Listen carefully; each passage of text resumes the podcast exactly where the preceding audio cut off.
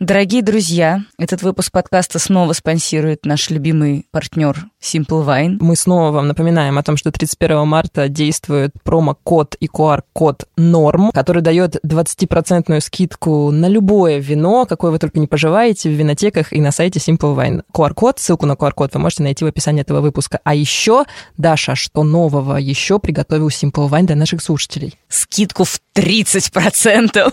На, на некоторое количество бутылочек, в том числе игристое вино просекка. Оно теперь будет стоить вам всего 990 рублей. И игристое вино кава всего теперь 658 рублей вместе косаря, ребят пьем с удовольствием, покупаем вино да. только в Simple Wine. Мы с Дашей так и делаем, надеюсь, вы тоже. Секундочку, чтобы найти вот эти бутылочки заветные с хорошей скидкой, нужно перейти в описание по ссылочке. Да. А QR-код, кстати, надо показать в настоящей винотеке. Да. Ну ладно, вы это все поймете, когда перейдете по ссылкам. Все, начинаем подкаст.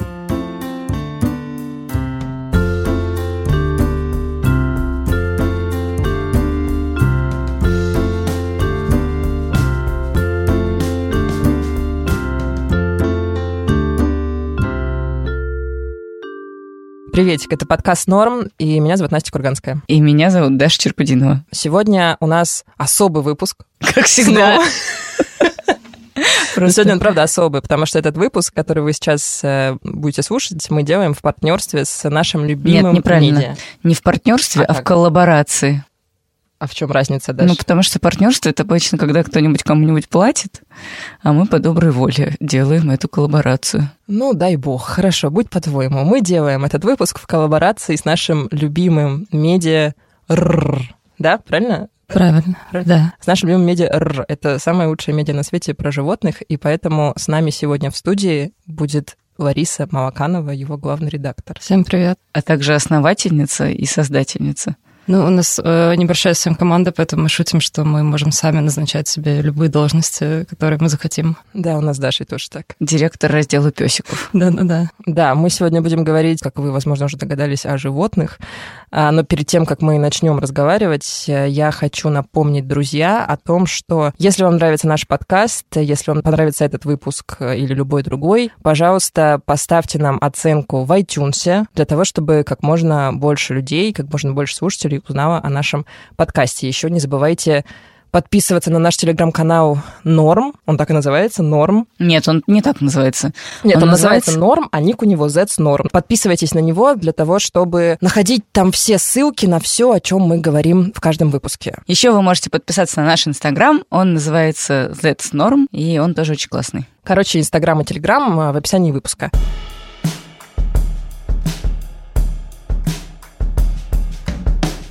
Даш, о чем мы сегодня поговорим? Мы поговорим сегодня про собак и кошек, которых мы забираем из нечеловеческих условий, с улиц или из приютов. Да, и о том, что нужно знать, если вы решили взять э, собачку из приюта или котика, и не знаете, с чего вам вообще начать и как быть. Ларис, расскажи вообще немножко про медиа Р и о чем вы пишете, как оно появилось, и что тебе, что тебе кажется в нем самым важным. Сколько надо Р? Ставить? Да, да. Семь. Семь? Да. Медиа а, это медиа про животных, а, ну, домашних скорее, ну, наверное, в контексте того, что это те животные, о которых э, люди могут что-то интересное рассказать, потому что они взаимодействуют с людьми.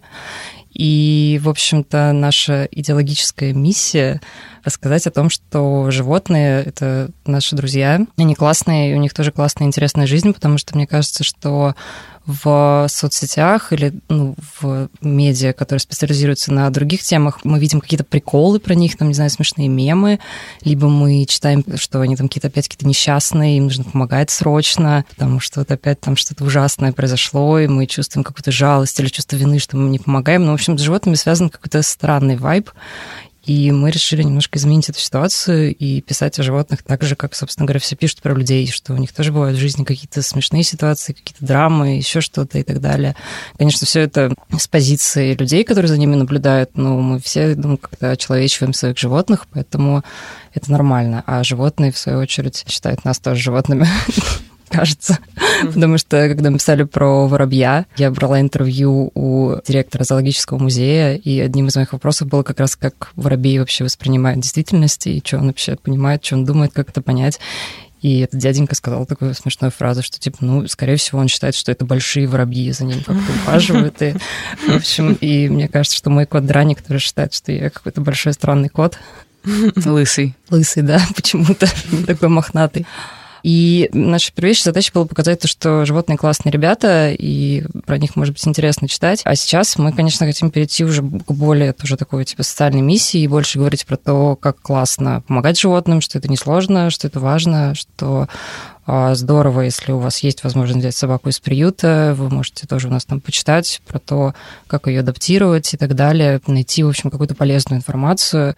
На мой взгляд, существует некая проблема в коммуникации некоторых приютов и фондов, потому что зачастую, поскольку они занимаются очень-очень важной работой, они реально спасают зверей, у них просто тупо не доходят руки до того, чтобы ну, продумать, каким образом доносить информацию до читателей, чтобы правильно просить деньги, там, типа, пристраивать животных и так далее. И очень часто мы видим какие-то такие типа супер жалобные посты, которые вызывают жалость, но не всегда жалость конвертируется в желание помогать. Одной из наших задач сейчас мы видим тоже какой-то сформировать какой-то язык, который будет ну, просто, доступно, не знаю, может быть, даже весело рассказывать про то, что помогать животным это клево, это несложно, и нужно это делать. Вот мне кажется, что сейчас как-то больше начали люди брать э, животных из приютов, как-то их спасать, брать их с улиц, забирать их у волонтеров. Это правда или у меня обманчивое впечатление? Насколько часто у вас а, ваши герои были бездомные? А мне, кстати, как читательница кажется, что не очень часто. Ну, кстати, у нас не супер часто, на ну, самом да, деле. У вас много но... вот всех этих королевских собак. Да, но мы пишем обо всех животных и не разделяем их на чистокровных э, или дворовых. Также мы пишем не только про кошек и собак, это важно, потому что все животные классные. По поводу тенденции брать животных из приюта, да, мне тоже кажется, что в последние годы она стала сильнее, об этом стали больше говорить, э, стало больше какой-то доступной информации. Возможно, это связано с тем, что мы все стали более социально ответственные, сортируем мусор и вообще меньше покупаем и так далее. И еще хотим помогать животным.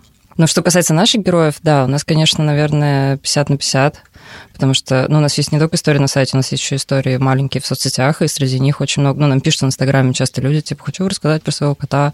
Я такая, да, конечно, давайте я вам пришлю вопросы, и, как правило, это какой-то код где-то там найденный, спасенный, ну, или собачка, и, в общем, всегда это какая-то очень трогательная история. У нас была очень классная история про кошечек глухих, белых, двух О, кошечек, да, которые помню, да, прям смотрела. просто после этого ужасно захотела белую глухую кошку. Мне кажется, это так мило. А вы еще, кстати, писали про вот эту соболицу, которую спасли со зверофермы, и теперь она живет и крушит дом ее теперешней хозяйки и стала звездой Инстаграма. Да, Соболица — любимейший герой, потому что это я как человек, который видел ее лично, лично с ней знаком, могу сказать, что это удивительнейшее животное, потому что оно невероятно хорошенькое, его очень хочется погладить, и оно похоже одновременно на котика и на медведя, но при этом ты не можешь его потрогать, и более того, тебе просто нужно тупо прятать руки, когда ты рядом с ним, потому что иначе оно... Слушай, в... кусается? Да, оно вцепится в себя себя, и оно в итоге меня укусило, ну, чуть-чуть. Но, в общем, да, и просто... Мальчик или девочка? Это девочка, Умора. И э, Женя, собственно, хозяйка этой соболицы, она во время интервью занималась тем, что отгоняла эту соболицу от нас, чтобы она нас не съела. Короче, сложно построить отношения с животным, спасенным из приюта или с улицы. И сейчас мы про это послушаем историю героев нашего выпуска Ани и Лёши и их пса Джампа. Это интервью для нас взяла Лариса. Расскажите, зачем вообще вы решили завести собаку и как это вообще произошло? Это была моя идея. Когда мне было 7 лет, мне подарили таксу. До этого в доме никогда не было домашних животных, потому что моя мама очень любит, когда чисто. И я, в общем-то, к 7 годам смирилась, что у меня не будет собаки. И тут она появилась. Я, естественно, была рада, но самое удивительное, что обрадовалась даже мама. И в следующие 17 лет жизни этой собаки такса Дюран был центром вселенной. И полтора года назад Дюран рано не стало. Мы стали жить вместе с Лешей, и я как-то плавно пришла к тому, что собаки мне все-таки не хватает, и начала лоббировать идею о том, что нам нужна собачка. До последнего, мне кажется, Леша прохладно относился к этой идее. Я, наверное, уговорила его, что не очень правильно. Я вот не рекомендую никому кого-то уговаривать на домашних животных. Это должно быть какое-то искреннее желание. Но в конечном счете я уговорила Лешу, и мы начали искать собаку. Да, у меня не было никогда такого, что я хотел бы прям вот, чтобы у меня была собака. Ну, а какие у тебя были сомнения? Я сомневался, что э, наш график позволит адекватно следить за собакой или гулять. Вот вы решили, что вы заводите собаку, и какие ваши дальнейшие действия? Ну, так как мы в итоге взяли из приюта, э, собаку, но мы вообще, кажется, никаких именно породистых не смотрели. У нас был большой спор по поводу размера собаки, какой она должна быть. Мне она казалась, что она не может быть ниже колена. Лёша вырос в доме с двумя немецкими овчарками огромными, которые похожи на медведей, а я выросла с э, таксой, и поэтому для меня до сих пор такса – это совершенная порода собаки. Разговоры про размер животного – это ужасно, на самом деле, звучит, как будто мы выбираем диван, а не собаку, но это важно важная, мне кажется, история, потому что мы почти все живем в квартирах, и надо понимать, что у разных собак, у разных пород есть разные потребности. Алабая из приюта не отдадут в однокомнатную квартиру, потому что ему надо бегать, иначе собака начинает себя хуже чувствовать. Мы в этом смысле отталкивались точно так же от, от размеров пространства, в котором живем, и понимали, что совсем большая собака – это не очень хорошо для нас. Совсем маленькую Лёша не хотела, и это такое, наверное, э, стереотипное э, мужское мышление о том, что маленькая собачка – это вообще не собака. Но это не только мужское, это у многих людей так на самом деле. Ну да, наверное, наверное. Я решила, что надо действовать быстро, пока Лёша не передумал. А сначала мы пытались найти приют, который поближе к нам, потом быстро поняли, что это не работает. Почти все приюты большие, они находятся либо на окраине, либо за пределами Москвы. В конечном счете было три локации, где мы искали собаку. Первая это была просто женщина, у которой я увидела объявление в Фейсбуке. Она была у меня в друзьях. Собака жила у нее в частном доме в Подмосковье, и она ее пыталась пристроить. Второй пункт это была женщина, которая, как мы поняли, профессионально занимается тем, что раздает животных. У нее были два милых щенка. Прям игрушечные. Я их четко помню. Это щенки мечты. Вообще, это такая женщина-психолог, потому что, ну вот она привезла их в квартиру, это сразу домашняя атмосфера, это сразу щеночек выглядит таким очаровательным, пушистым. И тут случилось самое страшное. Мы ей понравились, и тогда она хм. начала очень активно нам как бы толкать этих щенков. Мы приехали, посмотрели их, потом уехали, она прислала мне в WhatsApp, скинула видео, как она сажает их обратно в машину, и, и там закадровый голос о том, что, ну, конечно, не хотите уезжать обратно в вольер. О, как понравилось с людьми проводить время. И это, так как я довольно холодный человек, меня скорее отпугнуло. Хотя я понимаю, что с точки зрения психологии многие бы на этом сломались. Третье место, куда мы поехали смотреть собак, один из самых крупных приютов, которые есть, приют в Щербинке. Мы решили, что если там 1700 собак, значит, что-то нам да подойдет. В итоге мы оттуда и взяли собаку, потому что, ну, я представляла себе, что приют для животных это не какое-то райское место, но когда мы приехали туда, это в плохом смысле превзошло все ожидания, и мы вот как раз выбирали между милым щеночком, которого нам показывали в квартире, и между джампом, которого мы увидели в приюте в Щербинке, и мы сошлись на том, что Джампу нужнее оказаться дома. Собаку мы брали в январе, это важно понимать. На улице было минус 15, а приют в Щербинке не имеет крытых помещений. Все собаки живут на улице в вольерах. Мне это действительно было страшно, потому что я выросла с собакой, которая спала исключительно под одеялом. Когда я увидела, что 1700 собак живут э, прикрытые коврами, сеном, это тяжело хотя бы потому, что им наливают воду, и эта вода замерзает к моменту, когда заканчивается вот этот вот обход с водой, они выкидывают оттуда вот эти вот льдышки, потому что вода мерзнет. Джамп дворняжка, он в вольере жил вместе с двумя своими братьями, их подкинули, в, там, не подкинули, а привезли из какого-то подмосковного военного города, в котором решили, что бездомные собаки это плохо, их надо всех отстрелить. Приехал отлов и забрал вот всех, кого нашли, и их втроем привезли в приют. Когда мы забирали Джампа, ему было чуть больше года, и это отличалось от исходных параметров поиска. Мы сошлись на том, что, ну, ладно, мы, конечно, хотели щеночка, но вот ему всего лишь год. При этом э, правило этого Щербинского приюта заключается в том, что ты э, не можешь просто просто так приехать и сразу взять. Необходимо, чтобы собака к тебе привыкла, научилась с тобой гулять за пределами этого приюта, на шлейке, на поводке, неважно как, э, чтобы она ждала тебя и как минимум узнавала. И чем дольше мы приезжали э, туда, э, возраст чуть увеличивался каждый раз и разнился по разным данным. Это был год и два месяца, то это год и семь, и в итоге просто нам сказали, ну, где-то в ноябре у него день рождения, и вот и все. Слушайте, а когда вы первый раз туда поехали, вы как-то звонили предварительно, записывались на просмотр? Да. На самом деле, мои представления о том, как это будет, и то, как это происходит в реальности, очень сильно разошлись. Я думала, что 1700 собак, сейчас я буду ходить, смотреть на этих собак, выбирать, влюбляться. Выяснилось, что ты приезжаешь туда. Просто так ты туда зайти не можешь, даже с волонтером. Там сначала волонтер пишет заявление, ты стоишь на морозе, ждешь, пока она напишет заявление, пока проверит паспорт. Потом вы заходите. Волонтер говорит, что ну, слушайте, я не могу по правилам открывать там все клетки и показывать всех собак. Я вам могу показать только своих подопечных. И я понимаю, что ее подопечных это приблизительно 10 собак. Одному было, по-моему, 2 или 3 года.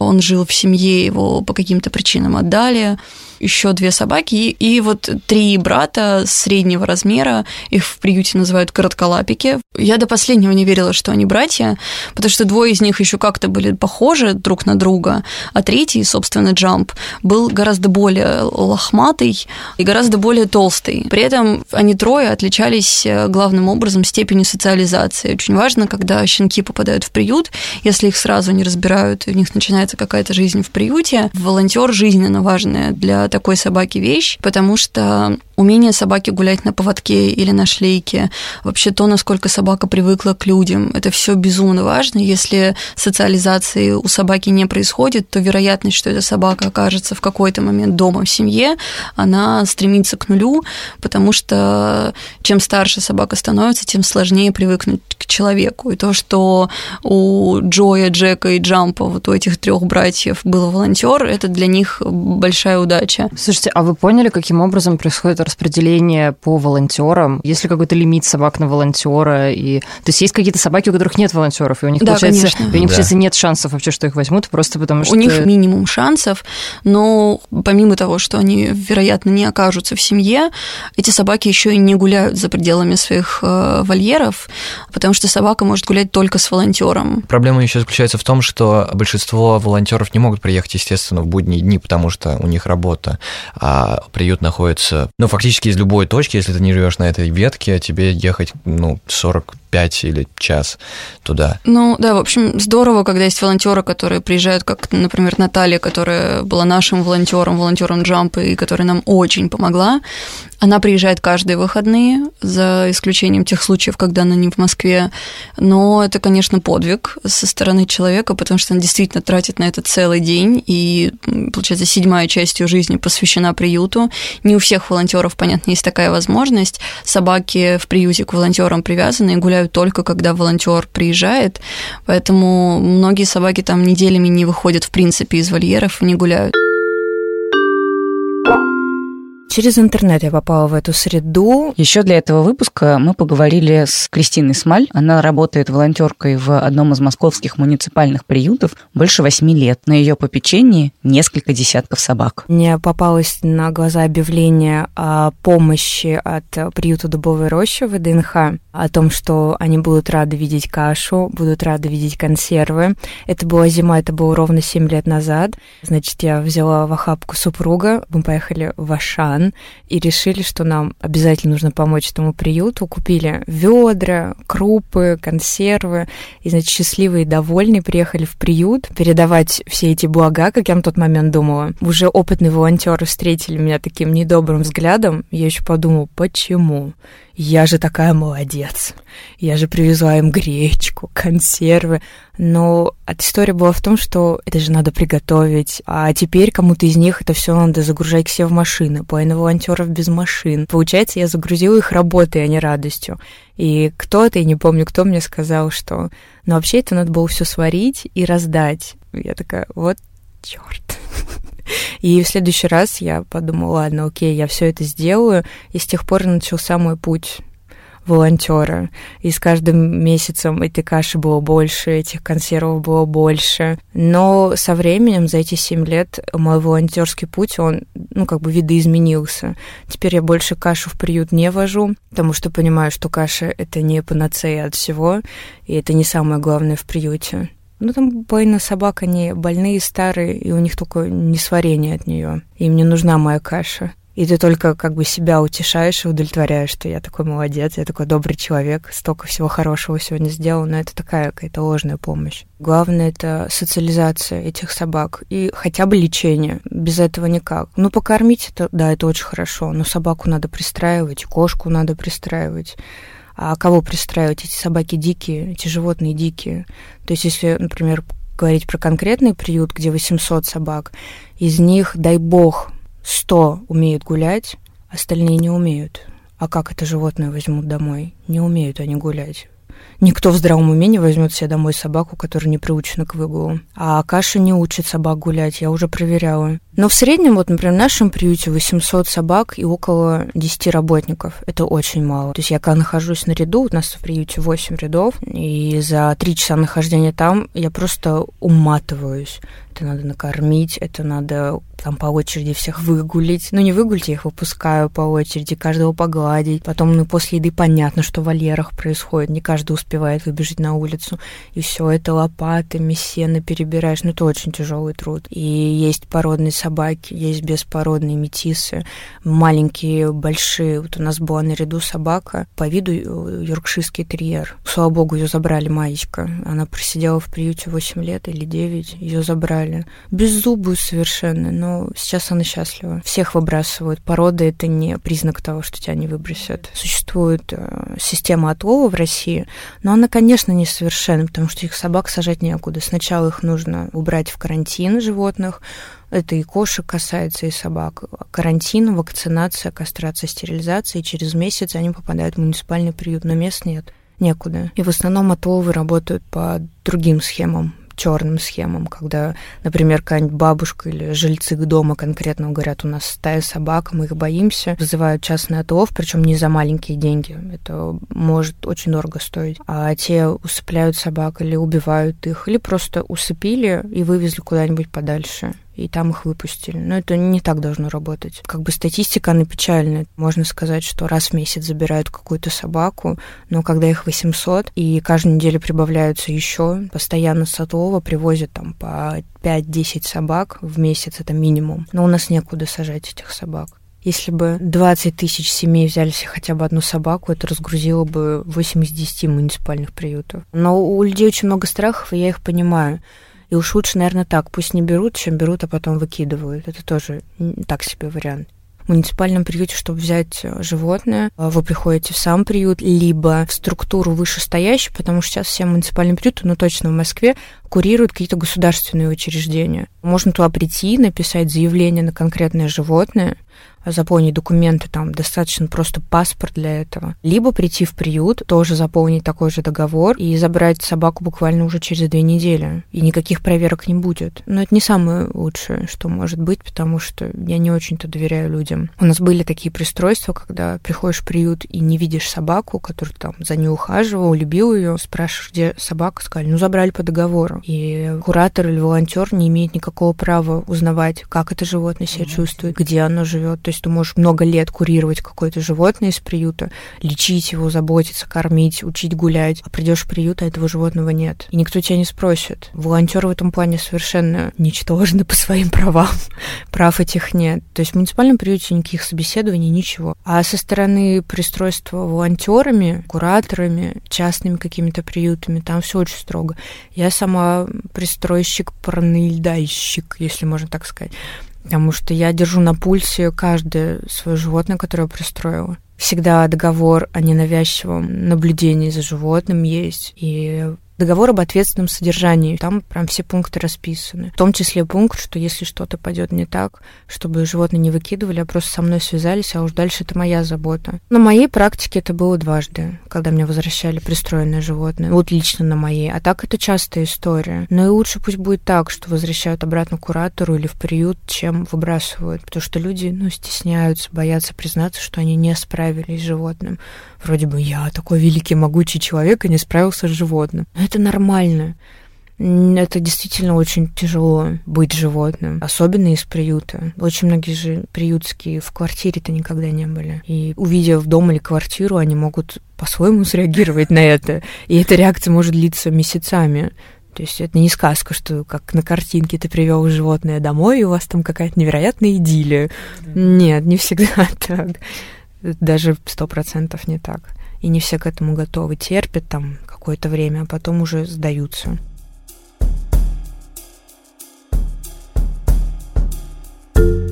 Прежде чем продолжить этот выпуск, мы с Дашей хотим вам напомнить о том, что в конце прошлого года мы запустили еще один подкаст. Он называется «Бережно к себе». Послушайте его трейлер.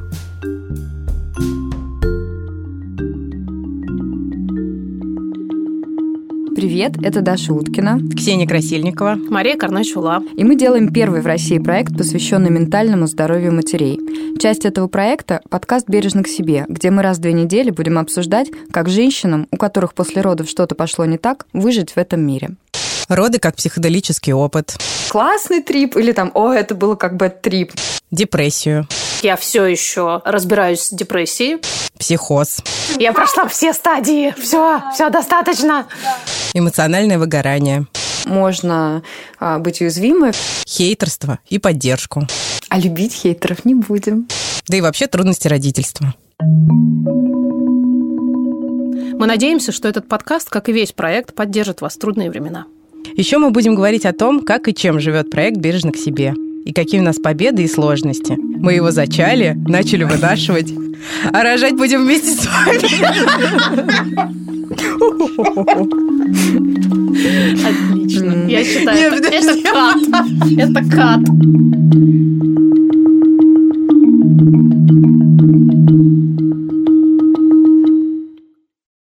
Когда мы приехали в Щербинку, Это снова Лёша и Аня и их история про пса Джампа. Сейчас они расскажут, как забирали его из приюта и как адаптировали. И у нас был недельный период, когда мы ездили туда каждый день, потому что нам надо было знакомиться с Джампом. Он был самый несоциализированный из трех собак.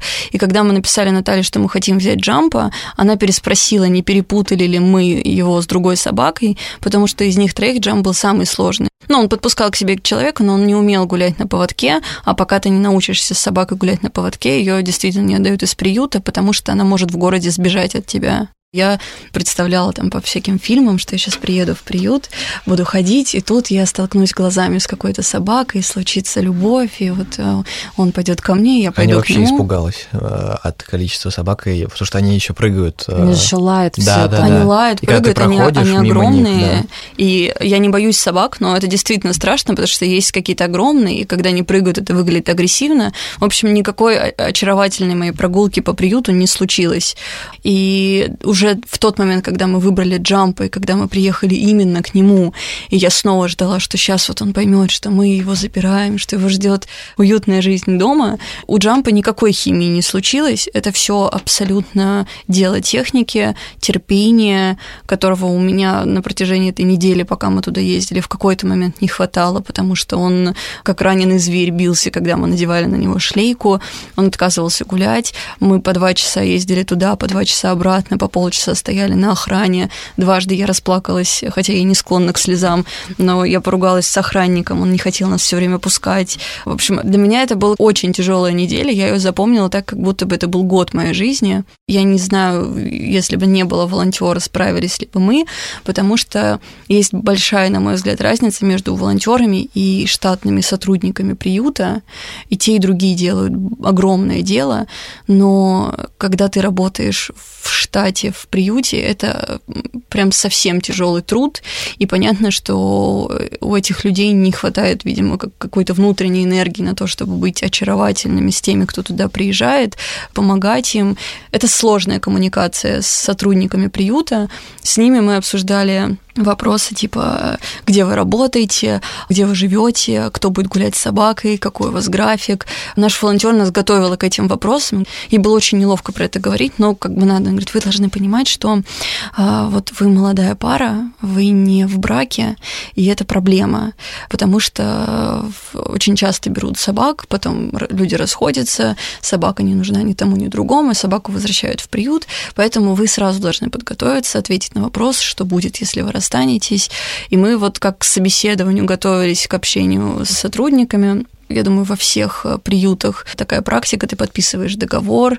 Естественно, есть правило о том, что тебе отдают собаку, при этом это ну, как-то связано с сопровождением, в общем, какое-то пожизненное сопровождение, когда ты все время должен быть в контакте либо с сотрудником приюта, либо с волонтером.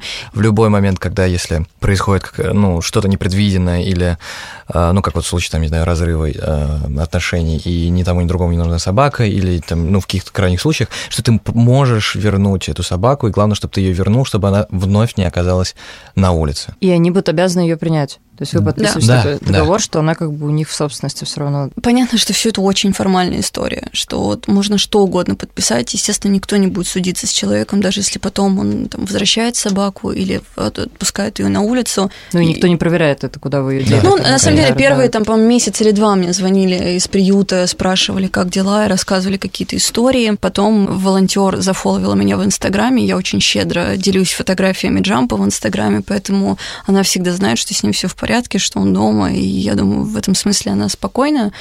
Меня просто пугало в какой-то момент действительно, что будет вот это вот сопровождение, что мне будут постоянно звонить. Но по факту это не та вещь, которой надо бояться. Мне кажется, это абсолютно нормально, что потом за жизнью собаки следят. Просто надо знать, что такой момент тоже есть, потому что многие, и я была в числе этих людей, приезжают в приют, думают, что они сейчас выберут собачку, возьмут ее и сразу уедут. Это не так. Понадобился ли вам кинолог? Из приюта или какой-то другой кинолог? Да, понадобился. Мы провели, по-моему, 4, максимум 5 занятий, и этого, возможно, было недостаточно. Так а почему вы бросили? Анна?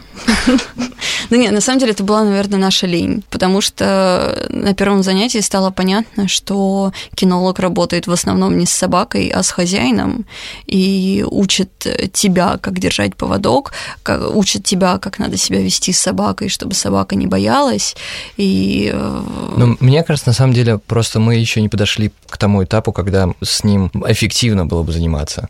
И только, наверное, через ну, полгода, возможно, было бы более эффективно пригласить кинолога. Еще раз, потому что были сопутствующие просто проблемы этому, ну, как то Джамп писался в подъезде, хотя он был приучен уже, но это раз на раз э, не приходилось, и поэтому вот только-только мы вроде бы как будто от этого избавились, и вот сегодня утром Джамп описал всю там прихожую, поэтому, мне кажется, еще нужен больший отрезок времени на то, чтобы Джамп привык к улице и перестал бояться хотя бы выхода на нее для того, чтобы с ним э, начать как-то целенаправленно работать над какими-либо аспектами. То, что нужно знать про адаптацию, если вы берете собаку из приюта, в приюте есть собаки, которые уже жили дома, которые отзываются на свою кличку, которые умеют гулять даже без поводка. Но даже такие собаки, когда они снова оказываются в семье, они каких-то вещей боятся. Не бывает собак идеальных в принципе, мне так кажется, но собаки из приюта это чуть-чуть особая история. И надо просто быть готовыми к тому, что сложности будут, сложности могут быть разные, никто никогда заранее вам не скажет, скажет, э, какими будут эти сложности. Собака может э, в приюте на свою кличку отзываться, а когда вы возьмете ее домой, она будет на улице делать вид, что она вас не слышит, потому что она оказывается не в районе какой-то лесополосы, а оказывается в городе, где машины, автобусы. Это все ее будет пугать. Стресса. Нужно терпение. Вот мне кажется, это главное, и это то, почему мне не кажется правильным уговаривать людей на то, что э, давай заведем собачку, потому что несложно уговорить человека завести собачку, гораздо сложнее потом проявлять методичное терпение. Я как человек, который безумно хотел собаку, который безумно их обожает, э, все равно очень часто оказываюсь нетерпеливой. Я хочу, чтобы собака прямо сейчас у меня все умела, но я понимаю, что это не так. Ларис, скажи, пожалуйста, вот что ты можешь сказать, как человек, погрузившийся в тему, людям, которые решили взять животное из приюта, о чем точно нужно знать? Мне кажется, одна самая главная вещь, что нужно почитать до этого хотя бы что-нибудь. Мы говорим с Ларисой Малакановой, создательницей медиа Есть э, надежные источники, Мы стараемся их в некоторых наших статьях указывать. Есть всякие ну, классные люди, которые пишут в своих пабликах про особенности воспитания кошек и особенности воспитания собак. Я вот, начитавшись всего этого, с удивлением узнала, что я неправильно воспитывала своего кота. А, например, кого тебе нравится читать? Что ты неправильно делала с котом? Ну, есть э, в Фейсбуке группа, которая называется «Занимательная психология кошек». Ее ведет Татьяна, не помню, какая фамилия. Ну, в общем, да, она недавно комментировала для нашей одной статьи как раз про самовыгул котов. Мне очень нравится, как она пишет, потому что иногда, короче, во всех этих блогах очень много такого назидательного какого-то есть вот такая какая-то логика. Да, да, да, да. Вот я ее читаю, но иногда, короче, мне становится неприятно читать, потому что ее посты начинаются с того, что «ну я уже устала повторять, что не надо». И ты такой, я же вроде, ну, типа, я просто зашел почитать, в смысле, типа, не знаю, короче, какое-то унижение немножко, по-моему. Вот, и есть люди, которые вот классно пишут занимательную психологию кошек, она просто, типа, просто, и такая, вот, какие там ошибки совершают это, это, что, типа, важно. Я вот как раз буквально на днях читала статью про то, что есть противопоставление, что типа, ой, у меня нет возможности взять собаку, поэтому я возьму кошку, потому mm-hmm. что с кошкой типа все проще, с ней ничего делать не надо, ее взял, как бы посадил, и она сидит. И это очень большое заблуждение, потому что кошку тоже нужно воспитывать, и ее тоже можно тренировать. И, короче, тот факт, что не нужно там ее выгуливать, и то, что она может оставаться одна на какое-то более долгое время, чем собака, не значит, что на нее можно вообще там забить и типа взять ее, и она там сама по себе будет жить. Для меня это было как бы, ну, правда, большим открытием, потому что мне кажется, когда у меня появился кот, ну, я его не заводила, он там на улице нашелся, ну, для меня это такой был, типа, о, ну, прикольно, у меня кот. Ну, как бы я вообще не думала учить его каким-то командам или еще чему-то. Но в итоге он сам научился переносить мячик, правда, мне вот.